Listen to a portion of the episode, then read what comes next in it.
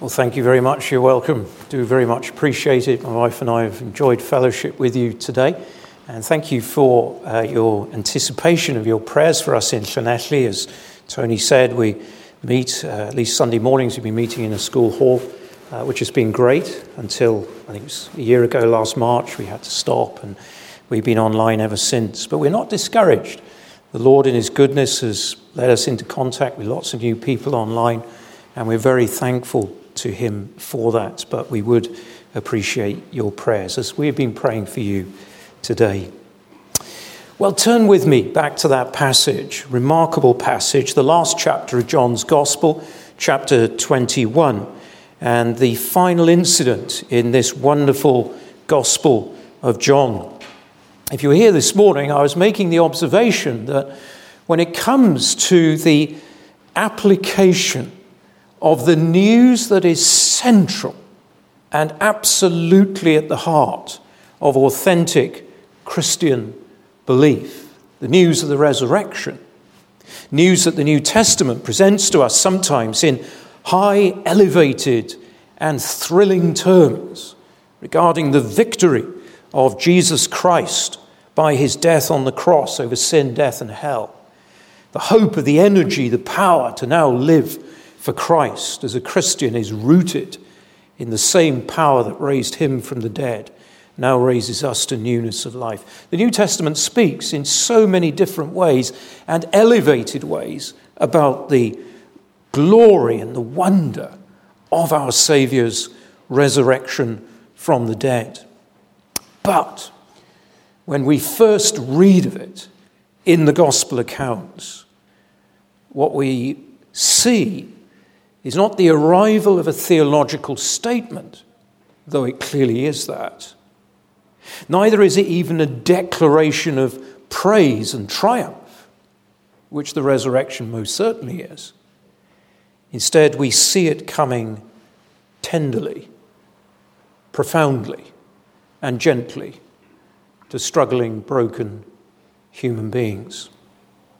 First to Mary Magdalene utterly overwhelmed in grief and totally bewildered at the loss, apparent loss, of Jesus' body.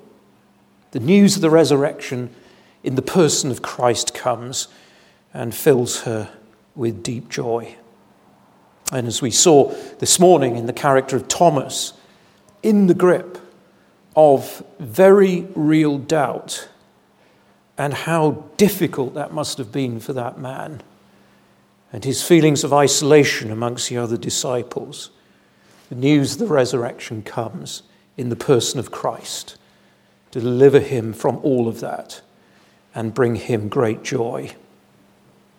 The two on the road to Emmaus, disillusioned, with the sense that everything had started out so well in the life and ministry of Jesus and then suddenly it's as if the legs have been cut from under the whole thing.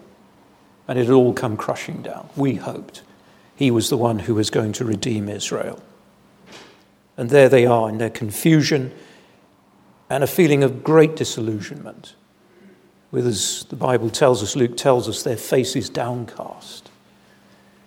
The news of the resurrection comes in the person of Jesus to encourage and bless. And when their eyes are open, they return to Jerusalem in great speed, probably the fastest 10K ever, ever run in the ancient world, to share the news, full of joy and hope. Well, of course, there is one other incident. It's ours this evening, which is the restoration of Peter. It is a highly significant moment. And one of the fascinating things about John's gospel which, as you're probably aware, was written, we believe, later than the other three Gospels, and certainly is more reflective and theological in its content.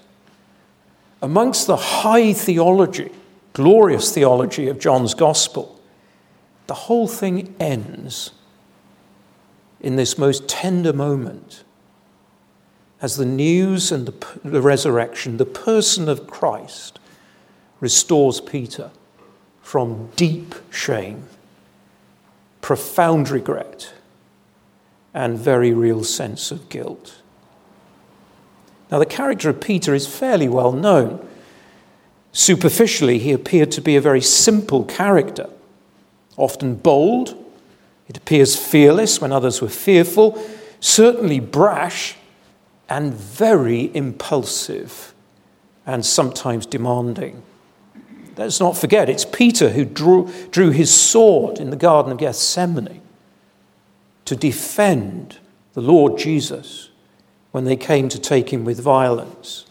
Of course, we read in the scriptures that he actually cut off the ear of one of those who were coming to arrest Jesus, and Jesus has to heal and restore that man's ear. I think cutting off someone's ear is quite difficult, isn't it? Personally, in my thinking, I like to think that Peter was actually trying to take his head off, and the guy ducked.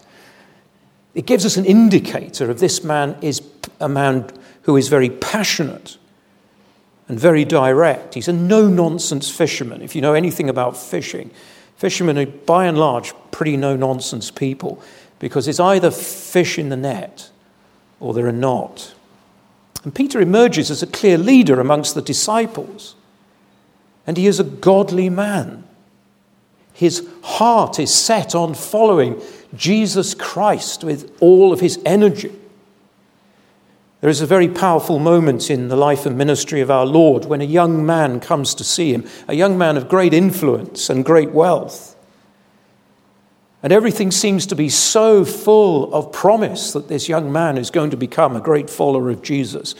But it transpires that when our Lord challenges him, he turns away. And at which point it is Peter who says to Jesus, Lord, we have left everything to follow you. That's Peter. And we track his life and ministry, we understand that he is a man who really understands who Jesus is. There was a crucial moment at a place called Caesarea Philippi when our Lord turned to the disciples and said, Who do men say that I, the Son of Man, am? And they began to recount the things that people were saying about Jesus. Some say John the Baptist, some Elijah, and others Jeremiah or, or, or one of the other prophets. And then Jesus asks them, But who do you say that I am? And it's Peter who answers, You are the Christ, the Son of the living God. To which our Lord points to him and says, Blessed are you, Simon Bar Jonah, for flesh and blood has not revealed this to you, but my Father who is in heaven. So, Peter, this brash, dynamic, individual, godly man who understands who Jesus is, also enters into unique experiences of blessing in the person of Christ. There was a day when Jesus takes Peter and James and John, his brother, and he takes them up a high mountain. And we read in Matthew 17 that Jesus was transfigured before them. They saw Christ in something of his heavenly glory. His face shone like the sun, his clothes became as white as light, and Moses and Elijah appeared to them talking with him. It was a profound moment. John, as he writes his gospel, said, We beheld his glory. And Peter was there. So, this godly man who understands who Jesus is and is uniquely blessed is the character who lies before us this evening. And central to what we're looking at this evening is the awareness that because of his boldness, there were many, many times when Peter suffered from foot in mouth syndrome. There in the upper room, John 13. That wonderful moment of the intimacy of fellowship and friendship between Jesus and his disciples, those who have been closest to him through thick and thin for three years. And Peter hears Jesus speaking of going away. That was deeply unsettling. Lord, where are you going? Where you're going, replies Jesus, you cannot follow me now, but you shall follow me afterwards. And Peter will not Well, our Lord's response will not satisfy Peter, and so he pushes the issue home. Lord, why can I not follow you now? I will lay down my life for your sake. And that's the moment when Jesus answers him Will you lay down your life for my sake? Most assuredly, I say to you, the cock shall not crow until you have denied me three times. And we know that's what happened. And it was devastating for this man. In Luke 22, we read that while Jesus was being interrogated, individuals came to see Peter. Surely this fellow also is with him, for he is a Galilean. And Peter said, Man, I do not know what you're saying. Immediately, while he was still speaking, the cock crowed, and the Lord turned and looked at Peter. What a moment! A moment of absolute personal devastation. As Peter comes face to face with who he really is. And we're told that in that moment when our Lord looked at Peter, that Peter remembered the word of the Lord that before the cock crows, you will deny me three times. And this bold, brash leader of men went out, and Luke simply says, wept bitterly. I'm sure Peter on that occasion wept for his Lord. He wept at his own foolishness. He wept at his failure and inability to be the man he wanted to be. Now, as we reflect on the life of Peter, we all know what it is to fail Christ.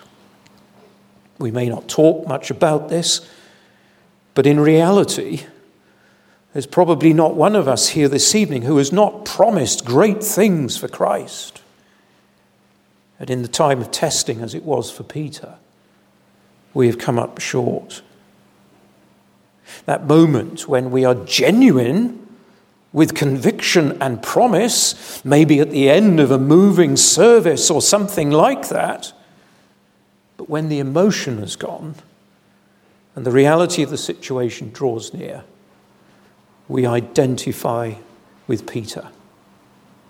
And maybe we even know what it is to weep bitterly at the memory of shame as we have failed Christ. Facing up to this is painful.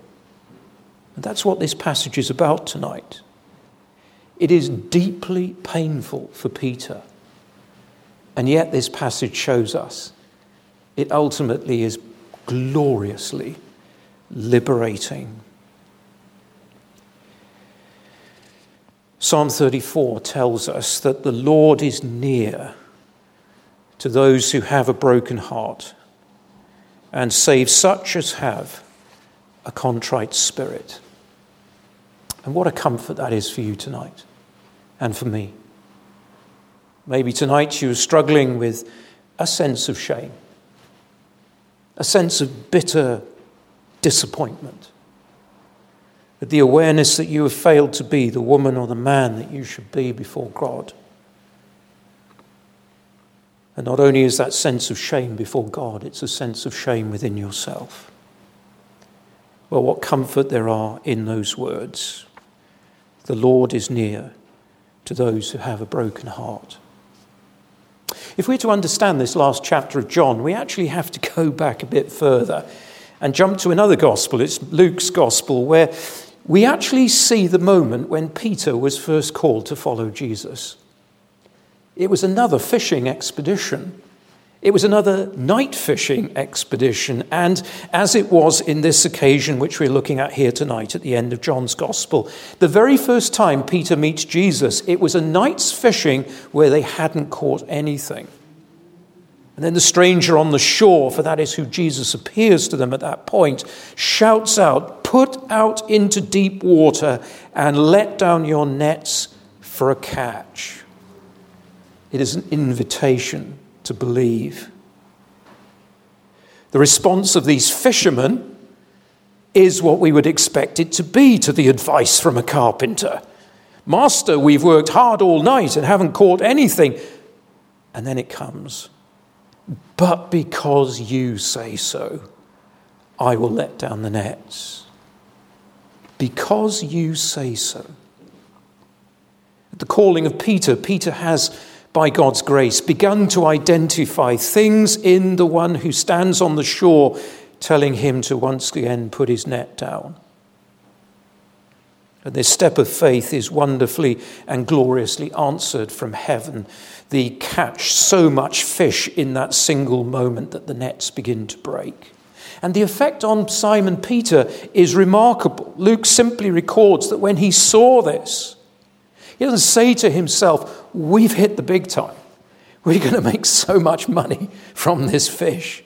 Thank you ever so much. No, he fell at Jesus' knees and said, Go away from me, Lord.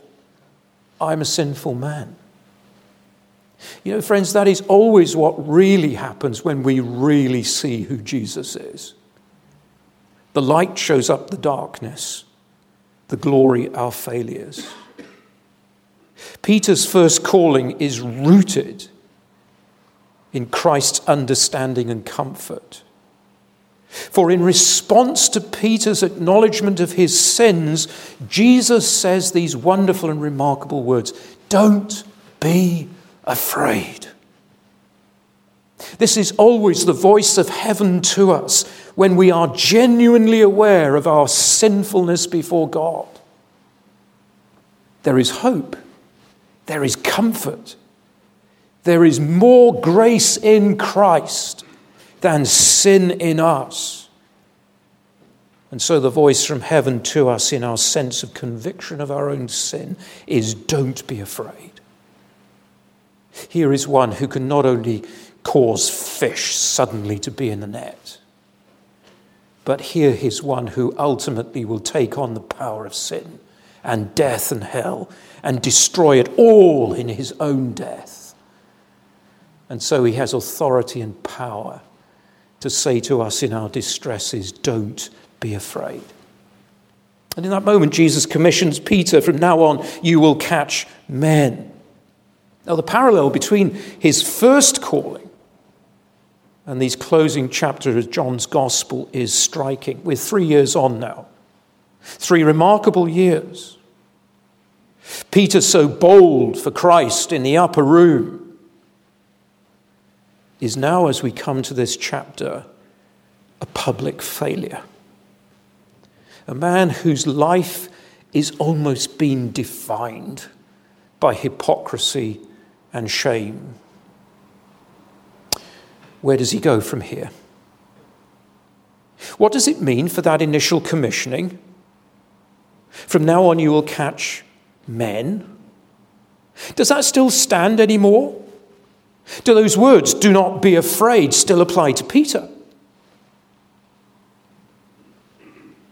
Where is Peter now, having messed up so spectacularly? We actually didn't read this bit. If we go back a little bit earlier, you see what happens in the incident which we did read about here at the end of John's Gospel is again, they've been fishing all night. And the stranger on the shore says to them, Put out your nets again.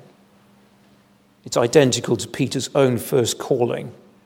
And the same thing happens again. The net is fit to bursting. But in verses 7 to 11, we read that there in the boat, when Simon Peter hears the cry, This is no stranger, this is the Lord, this is Jesus our Master. He put on his outer garment, for he had removed it, and plunged into the sea. Here is Simon, desperate now to somehow find traction in his relationship with Christ in the midst of his shame.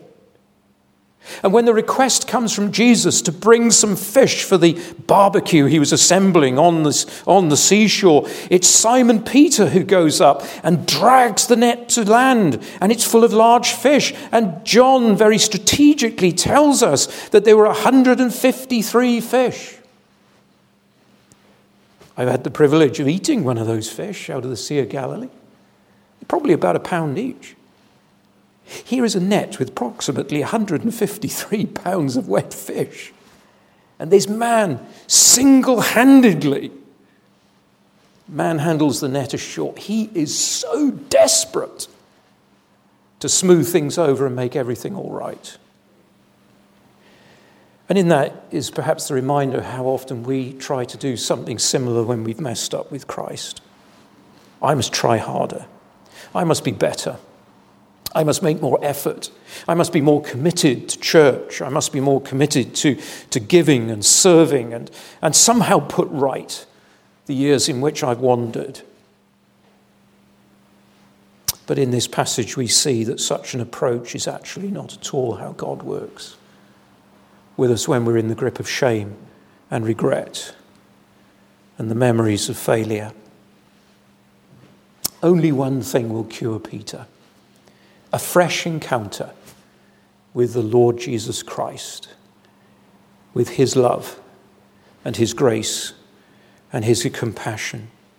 Now, Peter could have, sorry, Jesus could have rebuked Peter. And we would, wouldn't we? In my hour of need, you said you would be there. And you lied your way away from me. But gloriously, as this passage shows us, Jesus doesn't rebuke Peter.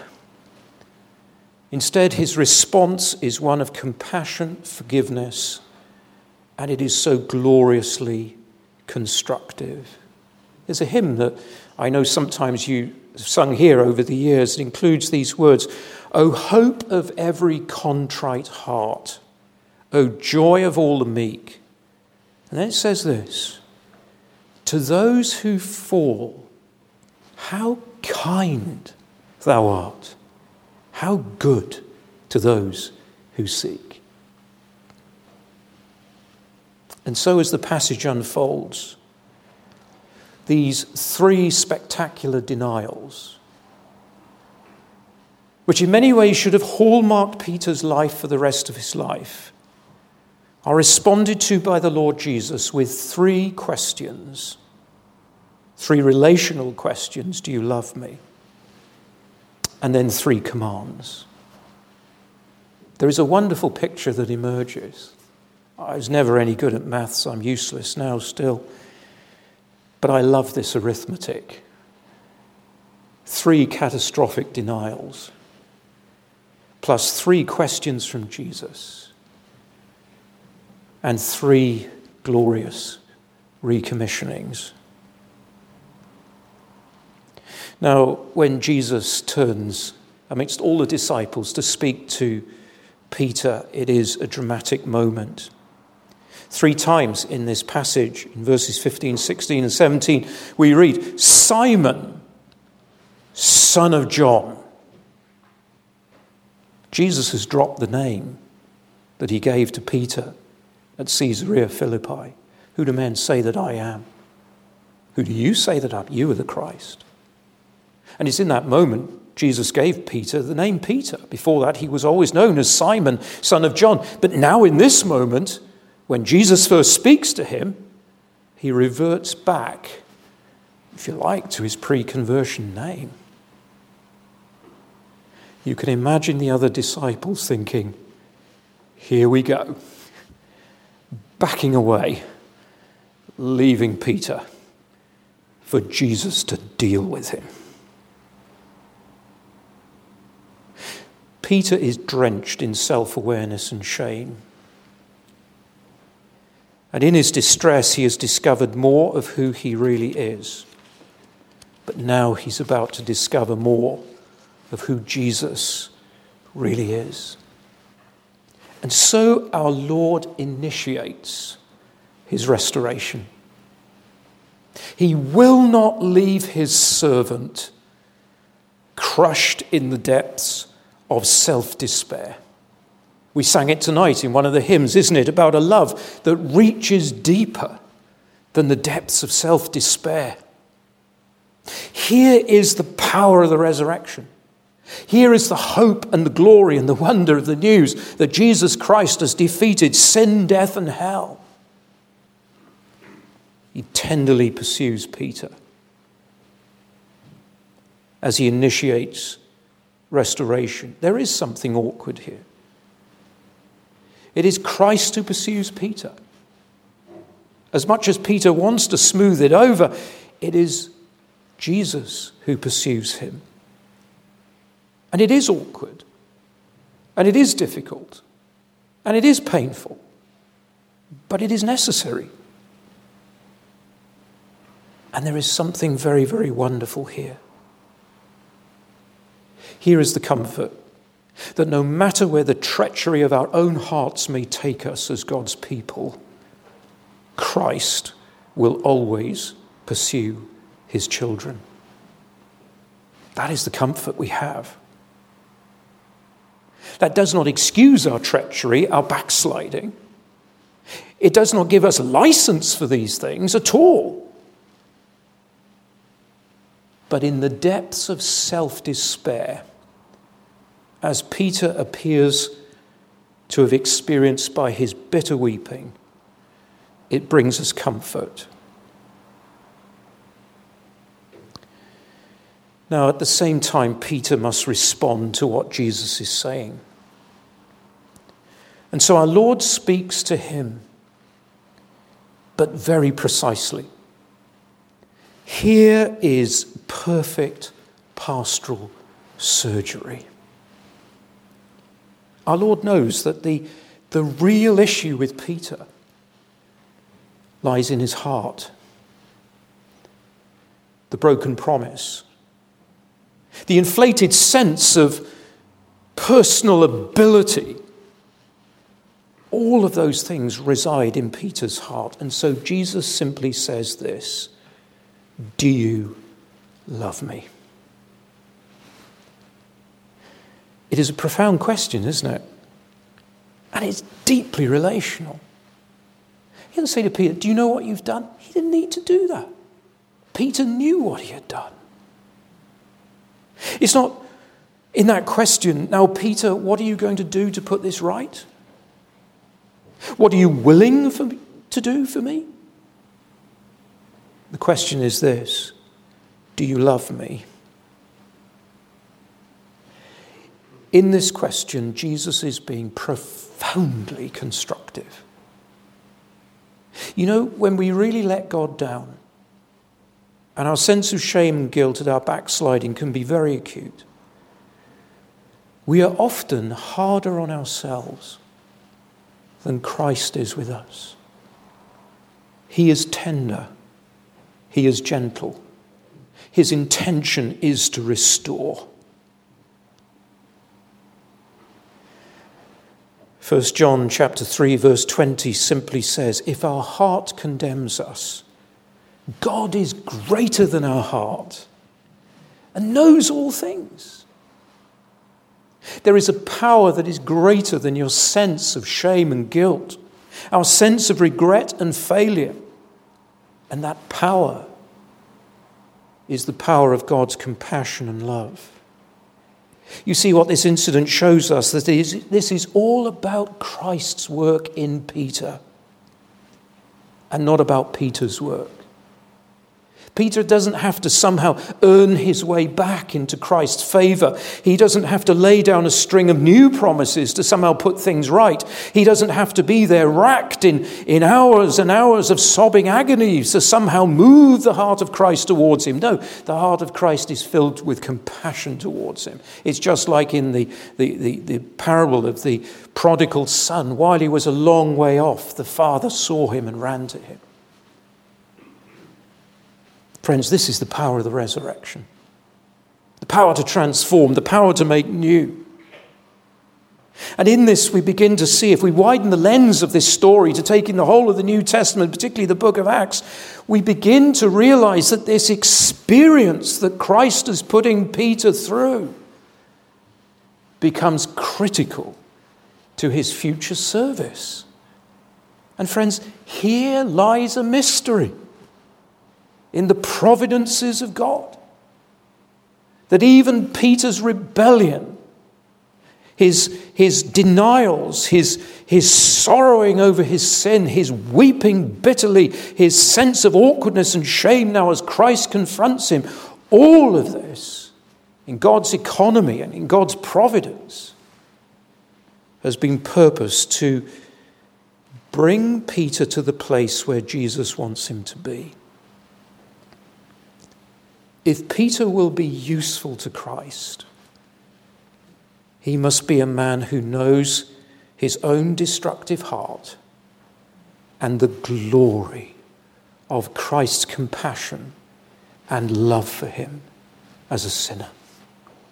I can't help thinking if there was ever one chap who, on the day of Pentecost, because of these three denials, they should have just given a broom to and said, Look, there's going to be a load of people here. There's going to be a lot of fuss. And at the end of the day, there's going to be a lot of litter. You, you, you push that broom around at the end and just clean up.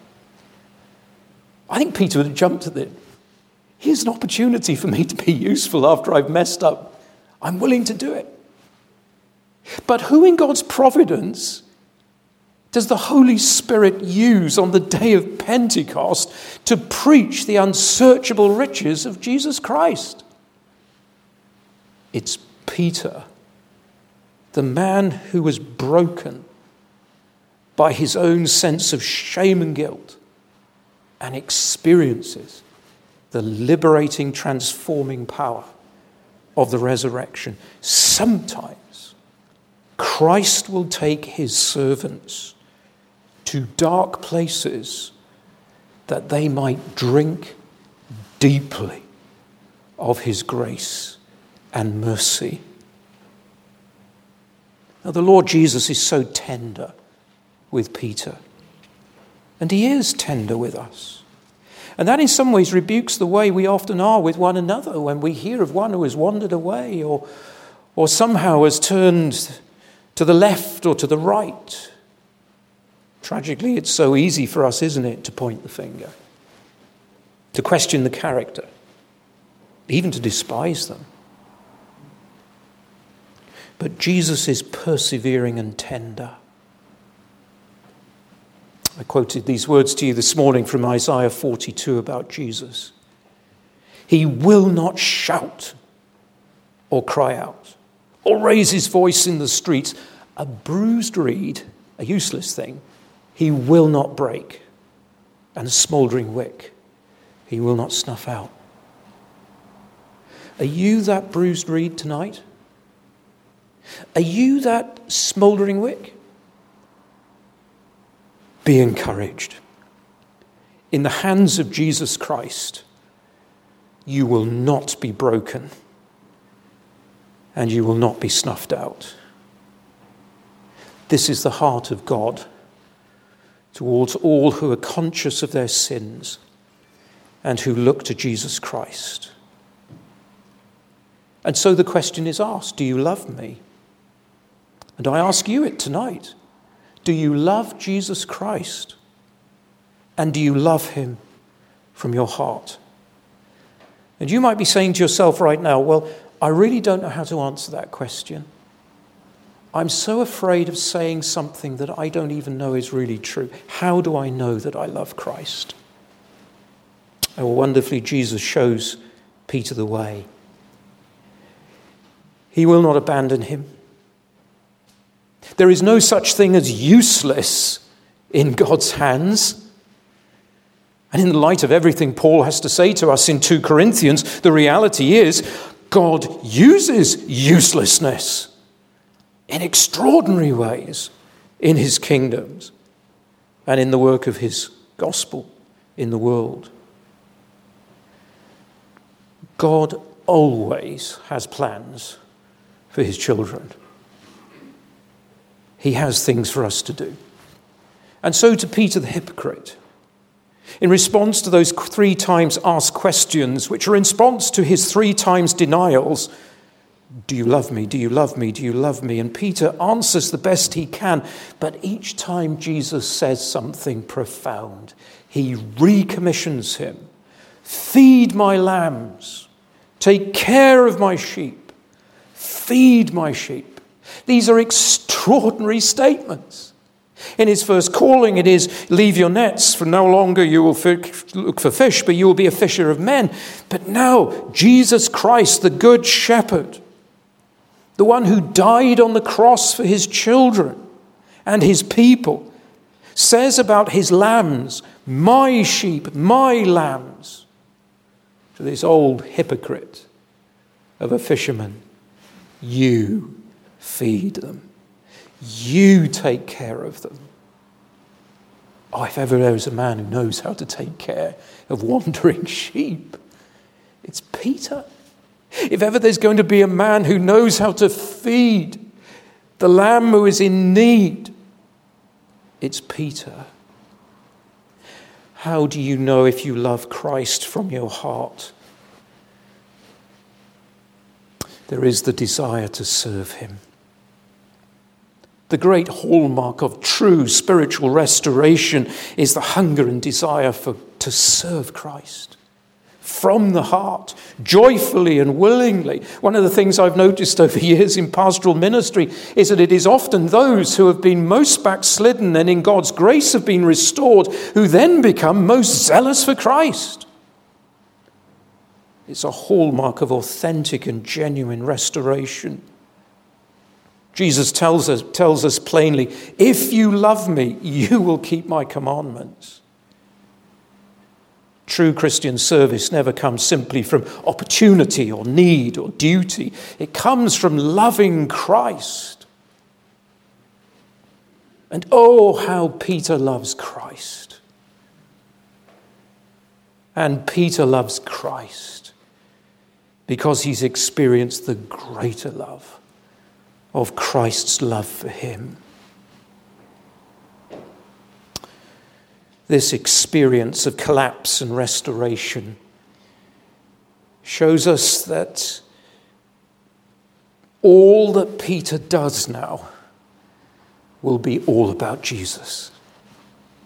And you know, you, you go away tonight, read the early parts of the book of Acts. You'll see it there when Peter is in action for the Lord Jesus there on the day of Pentecost, he speaks not about himself, not about the three years, the privileged position that he had, all his experiences. He could have kept them there for hours and hours and hours. No, he preaches Jesus Christ. He preaches Christ with passion. He preaches Christ with such energy and empowering of the Holy Spirit that his preaching, it appears, was drowned out by those cries. What must we do to be saved? How do we come to know this Jesus? You go on into the third chapter of Acts. You know, I love this moment. It's so ordinary and yet so extraordinary. We're told simply in Acts 3 that uh, Peter and John are walking along and they see a man who's been crippled from birth and he's begging in a well known spot in Jerusalem. It seems he was well known to many, many people, and he's asking for money. And as they're walking along, Peter says, Look at us. And you know, if we really understand what's happened in Peter's life, we tremble. Oh, Peter, what are you going to say? What are you going to say? Are you going to blow it now? Look at us. The man gave them his attention expecting to get something from them. Of course, he got a lot more than he ever bargained for because Peter says to him, Silver or gold I do not have, but what I have I give you. In the name of Jesus Christ of Nazareth, walk. Ah, it's not about me. It's not about who I am. It's not about my experiences or my advice or anything like that. No, from now on, Peter's life is dedicated to be one who points to Jesus Christ. And what a glorious thing that is. Friends, when we have been broken by our own failure and sense of shame and restored by the overwhelming compassion and perseverance of Jesus Christ who is risen from the dead, it's then that we get it. It's not about us, but it's all about Him. All about Him. So, as we conclude here this evening, we must not miss the significance of this account. The power of the resurrection is power to restore, to rebuild, reconstruct perfectly. It's as if on that seashore, our Lord is so perfectly restoring Peter that there is not one tiny scrap of shame left in the sand after he is finished. Completely forgiven, perfectly liberated, gloriously free. So, how about you? What are you carrying? What shame? What guilt? Come to Jesus Christ. Only Him. For only He has been raised from the dead. And only He has the intensity of compassion towards you that you need. And only He can do helpless sinners good. John, for all of his glorious theology, for all the high truths he tells us about Jesus, leaves us with this account ringing in our ears the tender pastoral care of Christ for broken followers of Jesus. Honestly, now, tonight, with all my heart, I have to say to you, you do not need to carry your shame anymore. Come to Jesus Christ. Lay your hypocrisy at his feet, your failure, put it in his hands. Confess your guilt and shame to Christ today. You are not more guilty than Peter was. And experience his love and his forgiveness. Do you love him?